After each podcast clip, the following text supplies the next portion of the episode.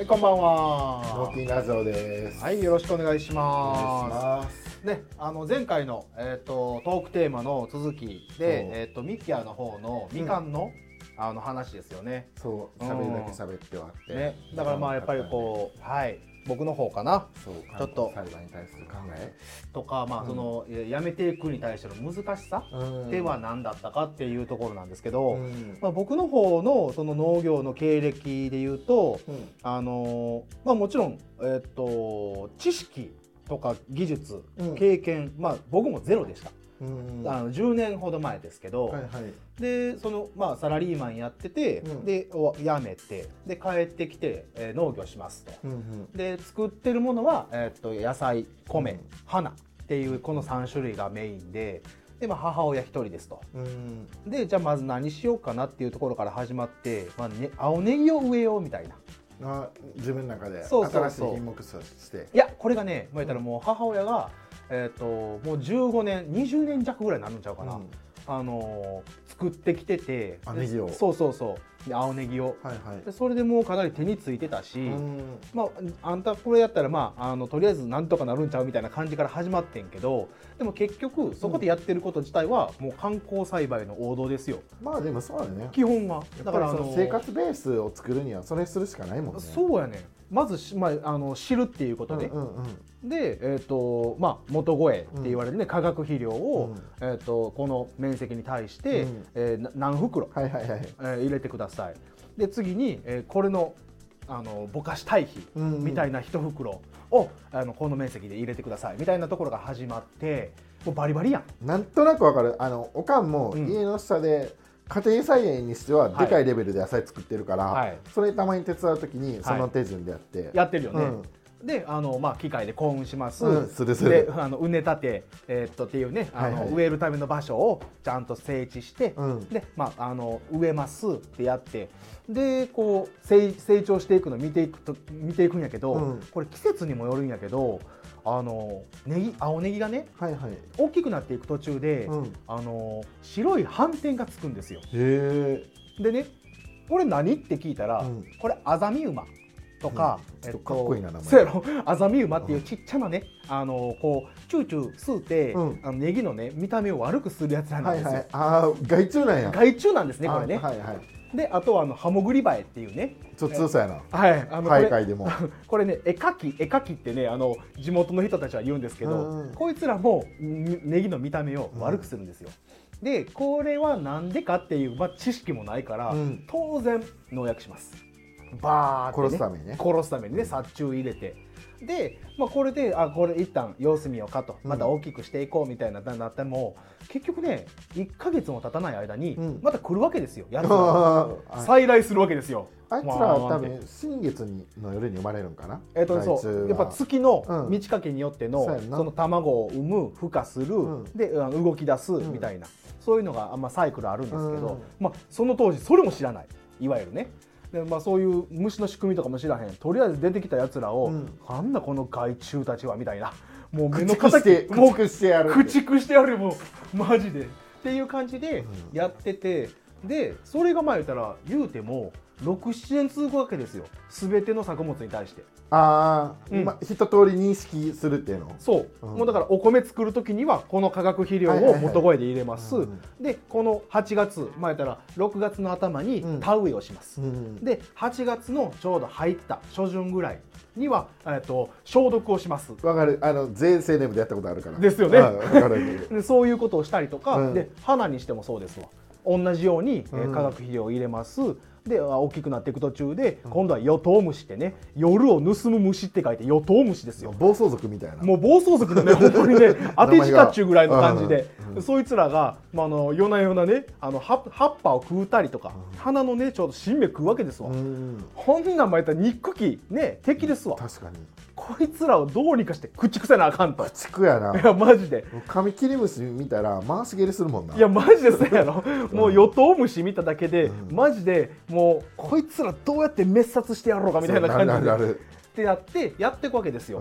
うん。でそれからやっと、まあ、67年経つ間にいうんうん。ろいろ知識はついてくるわけ、うん化学肥料のこの窒素リン酸カリ、ねはいはい。よくあの裏側に NPK ってついてますわ、であれがね何対何対何って要は2 0キロに対して何パーセント入ってますよ、うん。例えば10対10対10ってだったらすべての窒素リン酸カリが10%ずつあの含まれてますよみたいな、はいはいはい。そういうのが分かってきてで農薬に対してもね還元率とかも分かるもんなそうやねこいの。こんだけやってるのに5%しか還元されへんのかみたいなってなってくるやんか。そうそうそう。そういうことも含めて、うん。いややっとその観光栽培に対するうん。知識と、あのまあ、作っていく過程での必要な作業っていうのがやっとこう自分のものになってきましたと。上田でもやっぱそれぐらいかかったんや。かかるかかる、56年なんかちょっとうん、あの気が楽になったよ。そうそうそう。もうね。俺はもうほんまに分からんかったから、うん、それでも5年とかかかったから、はい。それでかかって、はい。上田でもそれが、まあ、みんなやっぱかかるやな。かかる。でそこのベーシックな部分っていうのは、うん。長く農業やって、はい。あのご飯食べていこうと思ったら絶対いるよな、いる。この時間は、うん。そんなねエエリートだろうがあの農業の天才だろうが、ういやもうねかかる時間、うん。一緒。一緒と思うな、うん。そこにさあの父親とか、はい。例えばいればはい考えずにやる可能性はあるよな。そうやね。だからそれがあんまり良くないよな。そうそうそう、うん。結局逆効果うん。になっちゃってて。だから自分も親から言われた情報うん。を鵜呑みにして、うん。まあ言うたらまあ、親の指示系指示系統のもと、うん。ただただこうねそれに作業員としてね。そう作業員として。優秀な力の強い。そうなんですよ。ただそそれだけのねあもうモンドだったかもしれないなみたいな感じで、でちょうど、えー、と今からもう5年前、はいはい、ね、ちょうど2018年うん、ですよね。あの9月と8月の末と9月の4日にあった台風20号21号であれは8月の末と9月の頭。頭やな、はい、2連発来た二ややばかった連発来たなあれ。やあれやばかったよね。あれやばかったよ。もうみかんなんかみかんのうん。根っこ抜けてうん。道に落ちとったからねみかんが。いやもう事故や。事故やん。災害やんかね。でなんか悪ノリで、うん。もう家の外出たんよ。はい。あかんと思って戻った。いやだからねそのわ4060弱あったよ、はい。最大瞬間。最大瞬間あったよ、でちょっと受けるかなと思って、はい。このサービス精神が悪い方向に出て、はい。家の下降りた瞬間にあこれ無理やと思って。そうやろ？そほんであの時さちょうど雨のないあの風台風だけだったわけですよ。う塩害で風だけがやばかったっていうやつで。全部枯れたわ結局。で瞬間風速が60からねそれぐらいのすっごい強さでさあったやん。ん。ほんでこうもう自分はもうなんとかねハウスが、まあ、ちょっとこれハウスの話になりますけど、うん。ハウスがねちょうどあのまだ父親が、えーもう僕いないんですけど、うん。えー、とちょうど僕が生まれたうん。年にあのハウスを建てたっていうようなハウスがね、その当時だからもうまだ35、えー、34年35年選手でうん現役でおったわけですよ、うん。もうその瞬間ですよあの台風が。ぶち壊されました。まあそりゃそうやろね、全部ですよ。全島。まあ、そ全開っていうその強さはうん。想定してないし、想定してない。で鉄やからその経年劣化もあるし、はい、まあ無理よな。無理だったあれはまあ無理。まあ近所でももちろはいんみんな吹っ飛んでたし、そうなんですよね。だからもうあの自分だけじゃなくて、まあ、甚大な被害が出たっていう台風だったんですけど、もう本当に全国っていうかね近畿だけでもすごいこと近畿あれよかったな。タンカー事件とかねああいうのもありましたね、事故とかね。関空のな。そうそうそうあったと思うんですけど、まあ、あの話戻すとそこからまあ絶望ですやん。絶望やな。ほんまに。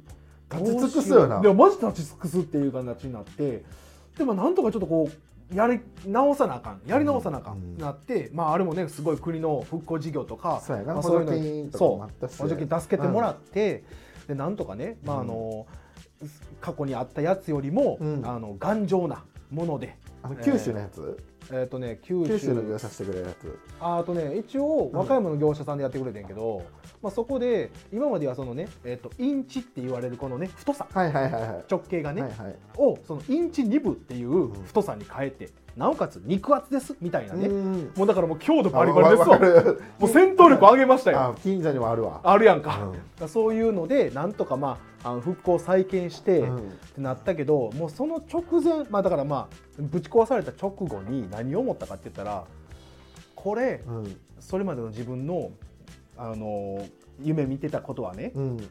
あの環境制御っていういわゆるハウス内の環境を温度湿度、ね、二酸化炭素濃度いろんなことがちゃんと数値化されてで全自動で、ね、効率よくああのクオリティを一定に。一定にして、うん。っていうようなことを夢見て、うん。ね、いろんなことが全自動化できればうん。たとえ一人になってもできるんちゃうんかとか思っとったけど、うん。もうそんなことをね個人的に全くもう打ちのめされて、これもう一回やるとしてもどんな風な形にせなあかんのかっていうところもあったし、うん。あとこのまあハウスの補助事業もただじゃないんで、うん。あの自分の負担もあったわけですよ。ね。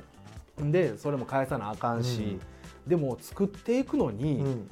今ある自分の財政うん。お金ですよね、うんと作っていくものを変えずにうん。どうやっていかなあかんねんってなった時にプラス返す分があるからね返すもあるからね。まあ言ったら負担は増えてるわけですよ。そうなった時に作り物は変えたくない、うんまあ言ったらこれでちゃんとお金は上がっているし、うんなった時にん肥料を減らしていかれへんかみたいなことを考えていったわけですよ。思う思うでそこで出会ったって言ったらおかしいけど、うん。まあ、あのその当時からも YouTube ね僕大好きでしたからあの見てる中でね「はいはい。あの奇跡のリンゴ」の木村明則さんっていはいいうはい。本読んだ人いことある。ますやんか、うん。著書にもなってるような人の青森県の講演会のあの動画があったんですよ。はいはい。でそれ見てねなんやこのクソ怪しいよじじいはみたいなそういうあのほんまに初めの1いやわかるよ。回目は見てほんでそんな、まあ、たら肥料いりません農薬使いません除草剤使わずにしてリンゴを作りました。でそれ以外リンゴを作るまでにあの人11年間かかりました。なんやけどもそれまでの間に野菜お米は全てその方法でできました。っていうようなことをうんうんうん講演で話してるわけ。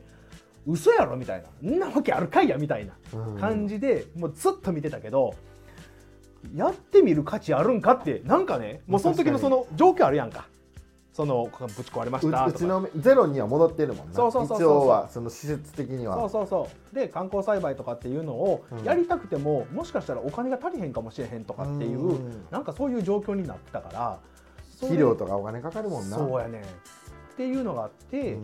でそれをちょっとなんかでできへんかなと思って、うんでもうあのまずはちょうど、えー、とお米をうん。作る時期だったから、うんもう田植えせなあかんとかっていうことで、うん。もう母親にちょっと今年のお米からうん。肥料まずやらんと作ってみるねみたいなことをうん。言ってみて、まあ、ちょっとしたまああのいざこざにはなりますわ なね。もちろん。やっぱり何を言うてんだと自分らの母親のやったら、はい。ある程度年もいってるからそうです。のリスクを取るってことは避けたいもんな。そうなんよ。だから今までもできてきてるからそう。実績もあるし。だからできんかった時どうすんのみたいな、うん。まあ言ったら不安をね煽ってくるわけですわ、うん。ほんまに。そらそらでもまあそうなるわな。なるよ。当たり前やねん。うん。でも相手はけんもうキャリア40年以上のね この農業のプロに対してやな確かに。もう10年も見立ってない人間がやで。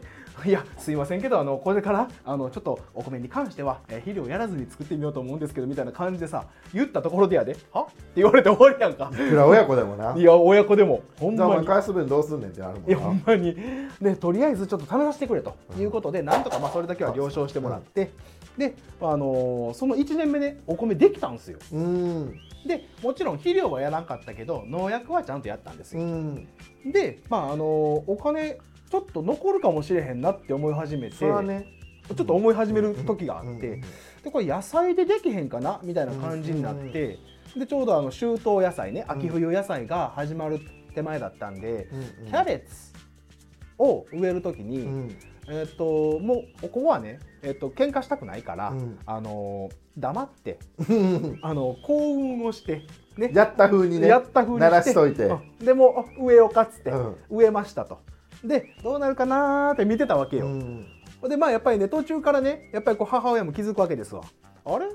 ちょっとあんた？あ40年選手がね。40の選手から出てくるわけ、うん。ちょっとこれつらあの置きなり方あ遅ないかと。うんうんちょっとなんか生育悪ないかって言われるわけですよ。そうかなみたいな日光量かなみたいな。そうそうそう。ちょっと曇り多いしなみたいな。なんかもうぼやかしながらね、うん。いやちゃんと大きせなあかんからあのいや追い声入れといてまああの追肥料ですよね、うんうん。でそう入れといてって言われて「ああ分かった分かった」みたいな感じで。でもこうまたこう見るわけですわ、もうね日に日にね消えていこうとするキャベツたちの姿がそこにあるわけですよ。これ。もう生きることを放棄しいや放棄した。でもうねなんかあここ悪い癖やなって思って、うん。あの100ゼロをしてしまいたい人間やと、まあわわかる。今極端な話、うんでお米でちょっと成功してもうてるもんやから野菜でもできるんちゃうかみたいな感じでやった結果、まあ、最後はね大喧嘩でしたよ。あんた何もやってないんやないかと。言われて、あすいませんでしたと。で やってませんでしたと。ややってませんでしたと。気になりましたと。はい。でもうあのちょこれからのね、うん。っていうようなちょっとこういろんな自分のうんちくをあ全く何もこう成功もしていないような若造がうん。なんか言うわけですわ。うん。ほんでまあそこでまあだいぶねだいぶとの話してうん。でまあお米はとりあえず OK やと。うん。でもそこからいろいろやっぱり調べるわけですよ。うん。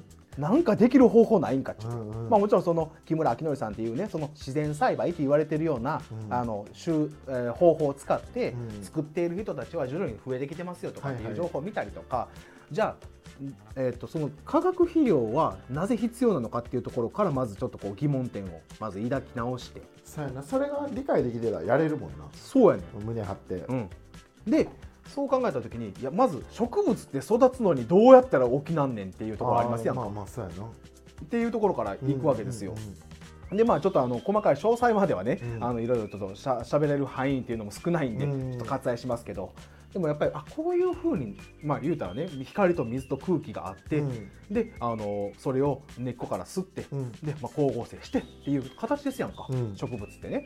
っていうところからあなるほどなと。ほんならとりあえずできそうな野菜なんかなみたいなとこから行くわけですよ。でやっぱりねそこで行き着いたのが原点帰って青ネギだったんですよ。ああなるほど ほんであの残留肥料っていうのがあるよっていうのもやっぱり調べていくわけであるわけじゃないですか、土にね。土の中にね。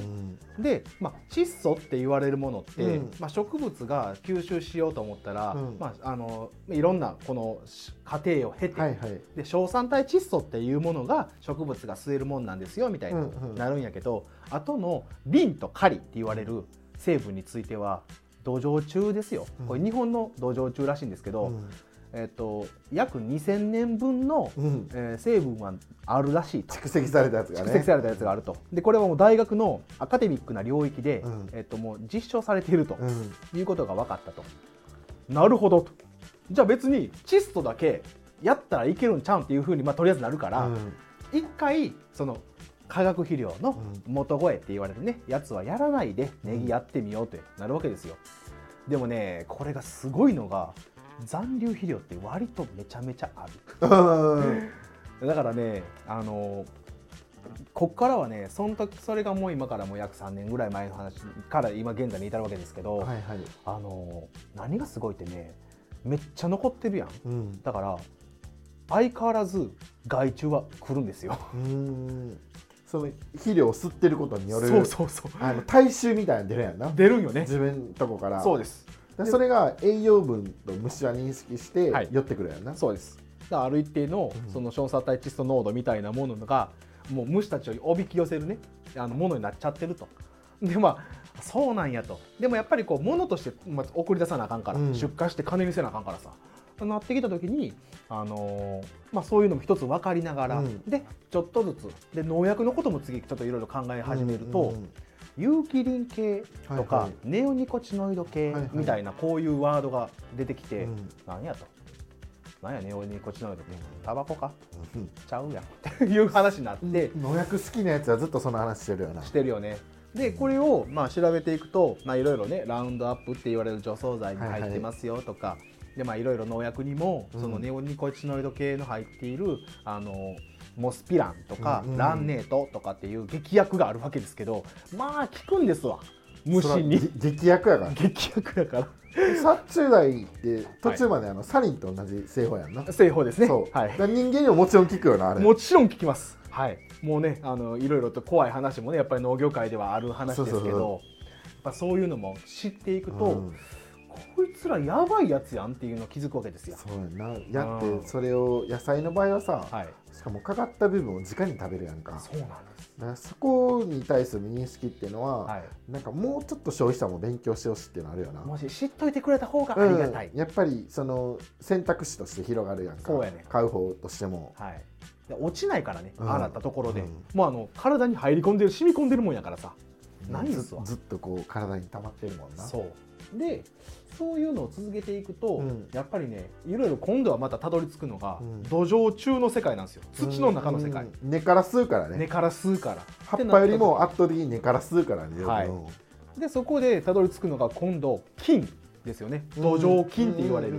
ね。微生物ね。微生物とか、うん。ああいう世界に今度たどり着くとなった時に微生物っていうのはね あの、まあ、これ簡単に言うと、今現在人間が、えっと、知っている微生物、もしくはバクテリアとか言われる存在って、はいはい。えっと1%ぐらいらしいです。へね、だから全然分かってない世界で実はあの植物とか人間とかっていうのは、まあ、生きているということになんねんけど、でもそいつらがもうすごい、まあ、いろんなもう役役割を役割を果たしてくれてる。果たしてくれて、でそれで大きくなってるよみたいなことを知ると、これすごいけどどうやったらええんかなってなった時に、うん。あのそれの一番技してるのが実は化学肥料の残留肥料だったっていうこれが一つの原因だったっていうことが分かって、うん。いわゆる、まあ、要は土がね、あのもう肥満体みたいな感じで、うん。もう要はもうブクブクになってしまってると、うん。中でのあのそういう土壌菌とかうん。いう活動ができないんですよ。うん。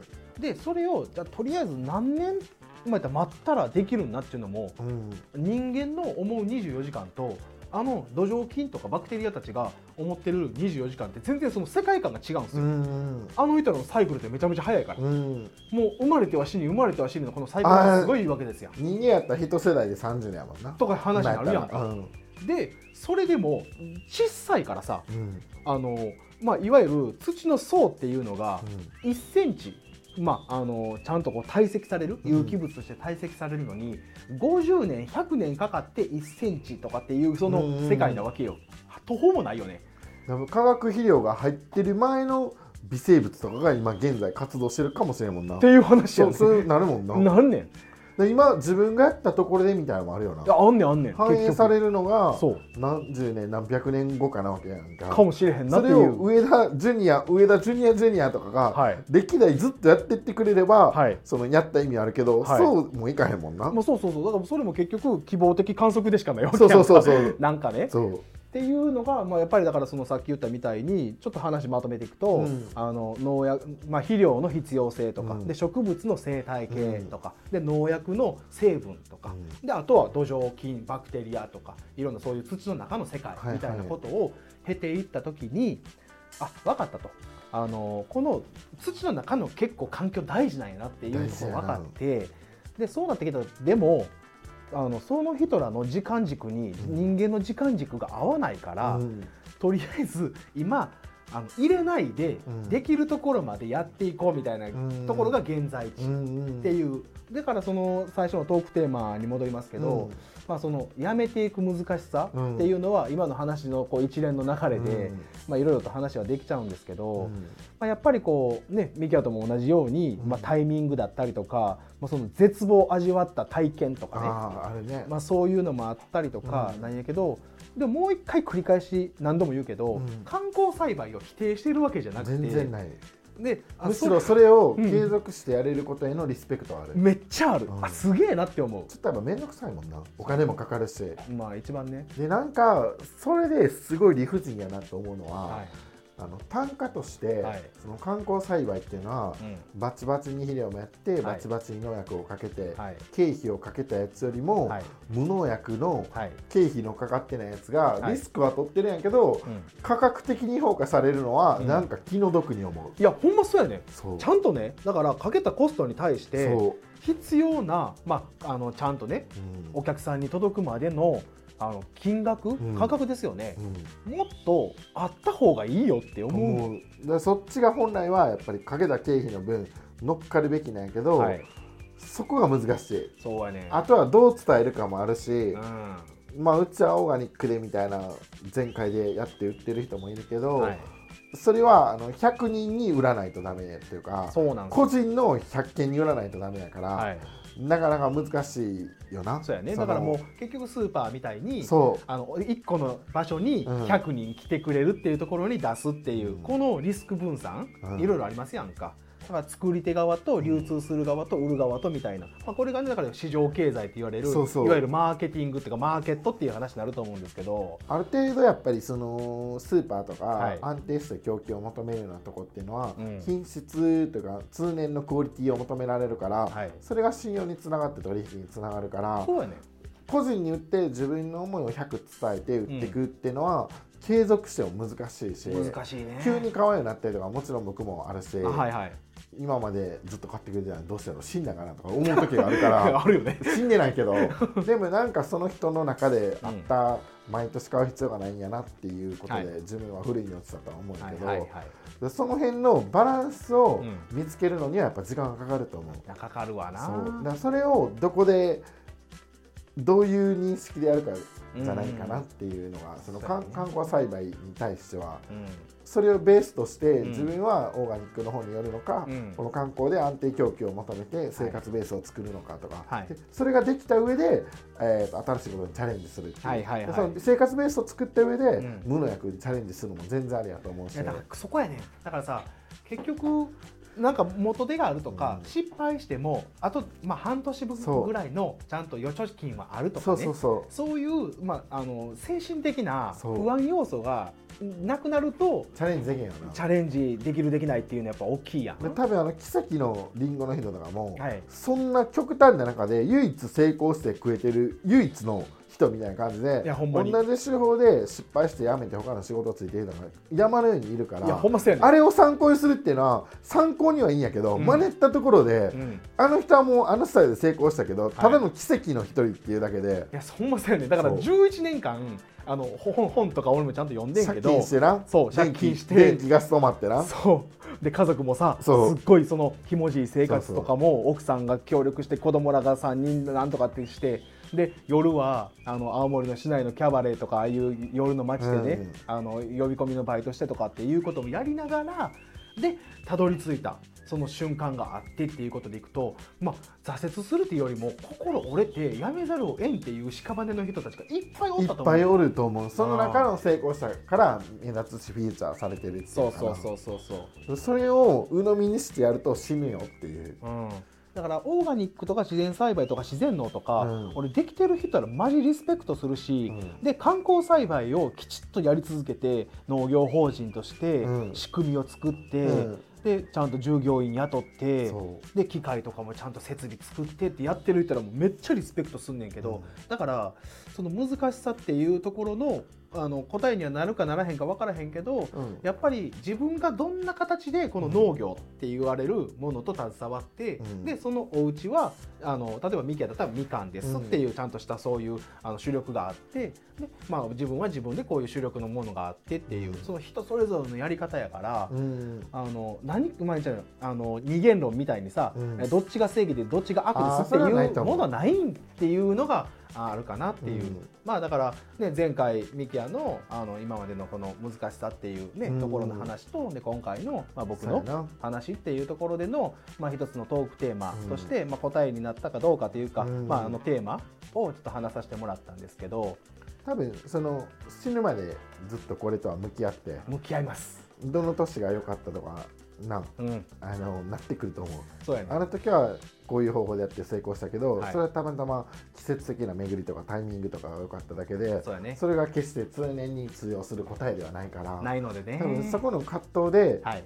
やっぱ自分の色を出したいっていう時に、はい。多分まずそういうところにぶち当たると思う。あるね。観光栽培にぶ、はい。あの疑い始めるというか、はい。俺は違うんだっていう色を出そうとした時と、はい。その生活と収入のバランスとかを、はい。自分の取れる範囲で攻めるっていうのが、はい。多分ベスト。ベストですねだからもうだからベストを探し続けるっていうこれがまあ言ったらね人生でありそして最後は諸行無常みたいなそんな感じなんかなっていうね。そうただなな感じるのはそのこの温暖化になって、はい。あの多分15年後とか和歌山とかでも、うん。多分コーヒー豆とか作れるような南国化してくるとは思うねんな。あれでも気温の上昇の水温その時にその上田が言ったその土の話した時に、はいたまたまなんえーとね、農業博みたいに出会った時に、はい。日本のあの微生物研究会の権威みたいなのとたまたま知り合ったんや。おすげえ。でその人とやった時に自分の感覚的な話をした時に、はいあそれは結構的を得てるよみたいな話してもらって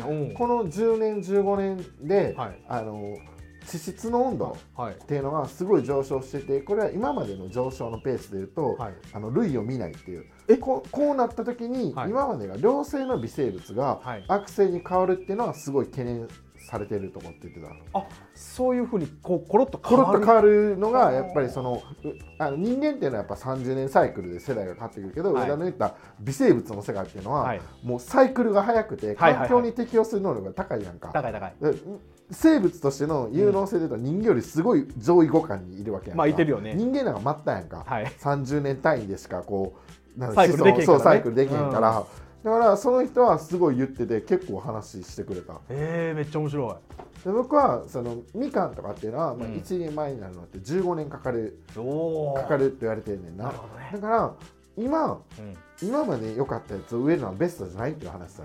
ああ確かにそん15なそう。年を見据えた時に実はこのあの土にやってるのって、うん。今はみかんにやってるとこっていうのははい。15年はみかんじゃないんじゃないかって、そうなった時に果樹を植えるってなった時に、うん。何がいいんだろうみたいなことを常に考えてるっていう話をしたはいはいはいはい。いやでもほんまそれはそう。大事。そう。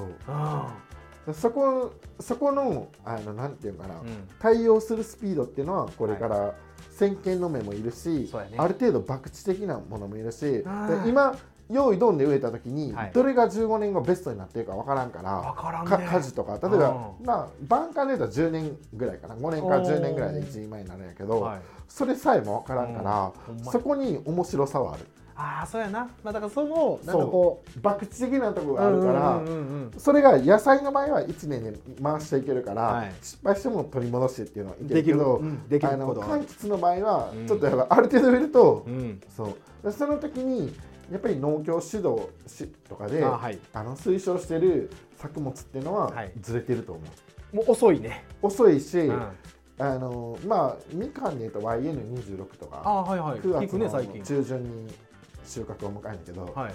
誰がはい。10年後はい。9月多分40度ぐらいはあるな。残ってるな。だ誰が40度の中コンテナ運べんの？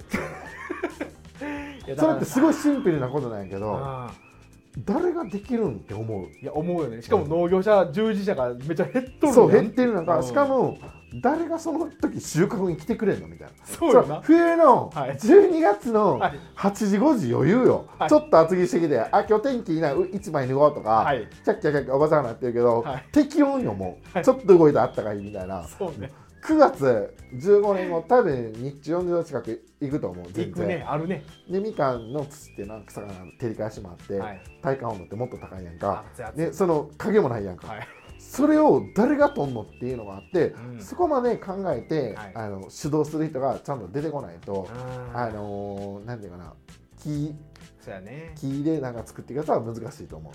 そうやな。だからいろんなその、まあ、さっき言った先見的な面もそうやしあと予測もそうやけど、まあ、当たるとは思えへんけど、うん。でもいろんな今ある技術とで今からこう推測されていくものの掛け算をもってして例えばそれがもうロボット化せなあかんのかとか。水耕栽培に行くそうとか。そうそうもうだからもういろんな手法をもう多分日本は日本で頑張ってるやろうけど、うん。世界は世界でもっとうんいろんなね人多いからさいろんなこと考えてるっていうのがあるんちゃうんかなと思うからやっぱり考え続けることっていうのが一番大事やね。そうそう。と、うん、考えるとやっぱりその変化にも気づきやすいから。そうやね、まあ、アンテナ張って、まあ、いわゆるね、まあ、今のこの情報過多の時代に、そう、まあ、何が正解不正解みたいなところで踊らされるかもしれへんけど、まあ、とりあえずは、うん。あの入れて、まあ、インプットするっていうことからあとは自分に必要な情報としてあの信用度が高いもので、うん。なるべくこう自分の中での一つの指針を、まあ、見つけれていけたらいいかなっていう感じするわね。そんな感じちゃう。そんなまあ感じね。それはやっぱり聞いてきた人も、うん、そういう自分の中での迷いとかあって、はいえー、と多分蜂とかもね。多分すごい昆虫っていうのはあの、うんやっぱり全然植物の次ぐらいに優れている生き物だと思うからいやほんまそう。人間よりもこの気温の変化で敏感と思うしね。多分あの気温が平均気温が1度2度上がったりとか日照時間が長くなると、はい。今まで活発に動いてたニホンミツバチとかが、はい。やっぱり動かなくなってそうで海外から来たやつにやられるとかああ確かに。そういうふうになるんじゃないかな。多分その南米にいる分からんようなハトが来るかもしれない いやそうよな。その生態系コンテナから来るやんか。そうよな。もうだからそこから入ってくるもんね。10年15年前は日本では切れへんかった気温やったと思う、はいはいはい。でもそれがあの日本も熱帯雨林化してるやんか、はい。えー、と秋と春がなくなってきて、ね。夏と冬の極端なんで,、はい。であのゲリラ豪雨とか15年ぐらい前から出てきてね。あれってまあスコールやんかね。帯雨林の。そうなった時に日本の気候がそっちになった時に、はい。その在来種は生きていかれへんよな。もうそうやね。もうそこそこでごめん一旦消えてそでそのあのなってしもた気温に前からそこの気候と近かったもんたちがそこで生きていくっていう話になっちゃうよね。生態系のね難しい。でも蜂がいなくなったらまあら植物も終わるっていう終わる終わるよ。ね、うん。話あるからさ、みかん梅とか終わるんじゃない？うん、だからまあどうやって受粉してっていうねもうそこに欠かせないのがまあ蜂っていう存在だと思うから、なんか梅とか結構蜂で受粉させないけど。させるよね。で2月の蜂ってなんか寒くて、はい、昆虫って多分15度以下うん、になるとあんま動かれへんねん。あやっぱりね寒くてね。で清川の方の親戚の梅の家手伝いに行った時に、はい。2月ぐらいで、はい。その蜂屋さんみたいな人が来てて、あはいはい。そこの梅屋に蜂を貸してくれみたいな人が来て、あはいはいはい。まあ一応おっちゃんこう防護服みたいに着てて、はい。で、まあ、こんなん刺さへんしなみたいなうんうん言ってくれて、もう僕それを蜂に対しての知識ないから、はい言ってる間にそんな防護服着てたら説得力ないけどなみたいな感じで 感じ感じで近くで別の作業してた親戚のおばちゃんに言われた作業してたら、はい。思いっきり蜂に刺されたから。あんまないやん。あんまないやん蜂に刺されることって。ない。2月にミツバチに手袋ついてんなと思ってん。ほんならあまあ動かれへんから、はい。ひっついてきたやなと思ったら思いっきり目の前で刺したから。あすべて終始見てるわけね。そうそうそうそういったみたいな。メガンテやん蜂の。いやマジやばいな。そうそう。最強の攻撃力や。2月にお前知らんくてよくないみたいな。僕にいつなそうね。そう。いやマジでこんなまさに初めての一期一会で最初に来たやつが一発ポンと。こっちはなんか寛大な気持ちをもう寒いから動けんからひっついてきてもう向こうも連れてったろかぐらい思ってんのに。優しさに満ちたな。そうそう思いっきり刺された。2月にいや地獄でしたね。という感じで、はい。まあ今日は。いやね、うんあのトークテーマいろいろともあのいただいたねあの西村養蜂園のあの N 村さんありがとうございました。ありがとうございました、じゃあまたねあの、はい。引き続きえっ、とこんな感じではい。いろいろといただいたりとか、でまあ自分たちのね雑談の中でまたこう話が盛り上がっていったり広がったりすればなと思いますので。そうですね。一はい。応これでまあ2本撮りというか、まああのい本来は1時間のやつを半分に切ってね。聞いてもらいますので、はい。というわけでまた次週よはいよろしくお願いします。はいありがとうございました、ありがとうございました。